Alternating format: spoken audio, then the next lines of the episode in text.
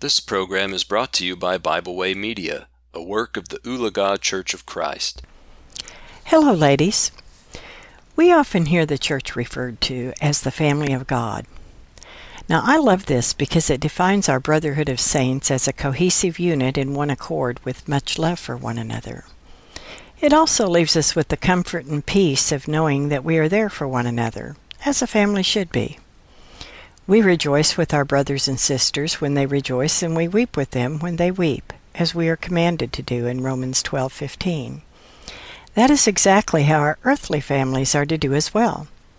The family's always been a place where we could find comfort and consolation, joy and happiness, a place we can depend upon to be welcoming no matter what the circumstances are.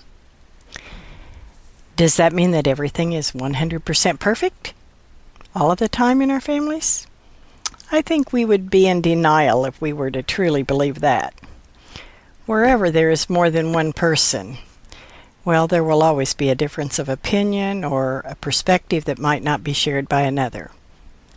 That being said, still, we are family.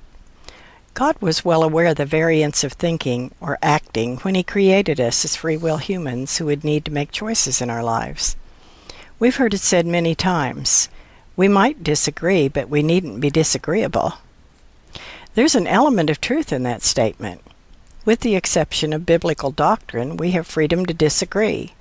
But God never expected His children to be disagreeable to the point that there would be strife, malice, vengeance, or hatred, or any other evil that would come forth from that disagreement. Our heavenly Father has directed us to love one another as Christ loved us. John 13:14. 1 Peter 1:22 tells us, "Seeing you have purified your souls and obeying the truth through the Spirit unto unfeigned love of the brethren, see that ye love one another with a pure heart fervently." As a Christian family, we are commanded to love our brothers and sisters. The Apostle John also encourages us with these words Beloved, let us love one another, for love is of God and every one that loveth is born of God and knoweth God. 1 John 4 7. As a child of God, we must learn how to live peaceably with our brethren. We are to be a piece of that family of God, that family who works together, who shares with one another, who bears one another's burdens, who truly cares for their brothers and sisters. As sisters in Christ, we share a special bond with one another, one that should not easily be broken especially over petty differences. If we are not at peace with the family, we become simply a piece of the family. Now that is very disheartening, not only to the one, excuse me, who is contentious, but to the recipient of the discord. And more importantly, it is evident to those outside of the body, and certainly does not give them cause to ever want to be a piece of a disjoint family.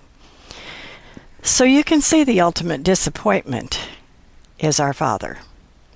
So let us think of our own flesh and blood families for just a moment. Where there is a fracture, even a hairline fracture in our biological families, it causes much turmoil and distress. The lovely place we often gravitate toward for comfort becomes the most uncomfortable place to visit, right? Excuse me. Until we can get that mended, it weighs heavily upon us and causes us sleepless nights and mental stress. That is why God, in His omniscience, gave us so many ways and multiple examples within His Word to know how we should go about handling these issues.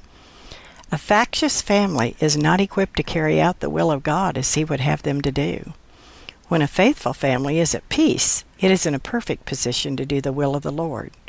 But when that same family is in pieces, well, they are compromised at best and border upon collapse. They are not prepared to take on any problems that arise without shifting blame and often becoming weak in the faith, perhaps to the point that they may even fall away. Both God and Christ, by means of the Holy Spirit delivering the Word, give us the solution to these problems. We're told by Paul in Ephesians 4 26 through 27 Be ye angry and sin not.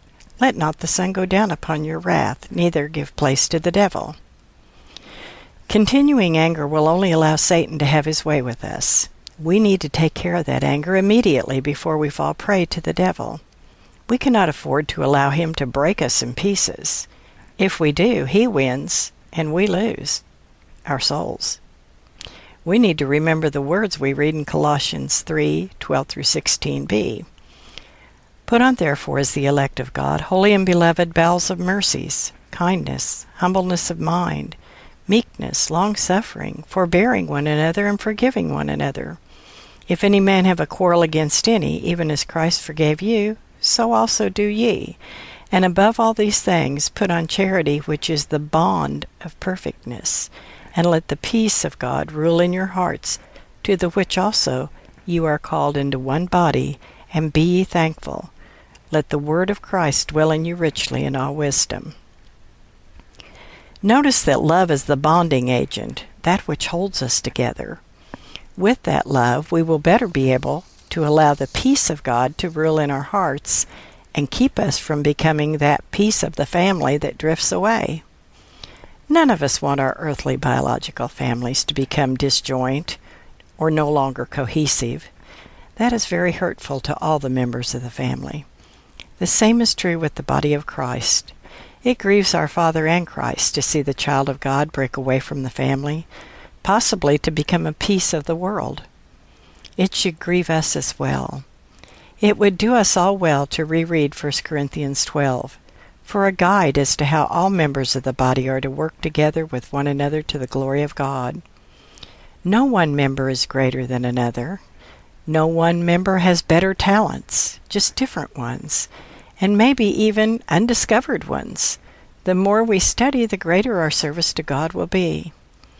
Ladies, I pray that each of us will think on these things when and if we run into difficult situations and study and pray to make sure that we're doing the right things, to make sure that we can have that peace within the family, being a part of the family of God, rather than setting ourselves aside from the family as a piece that is broken away. Thank you for listening. We hope you enjoyed this program. We encourage you to subscribe to our podcast on Pandora, Spotify, or Podbean. Thanks for listening.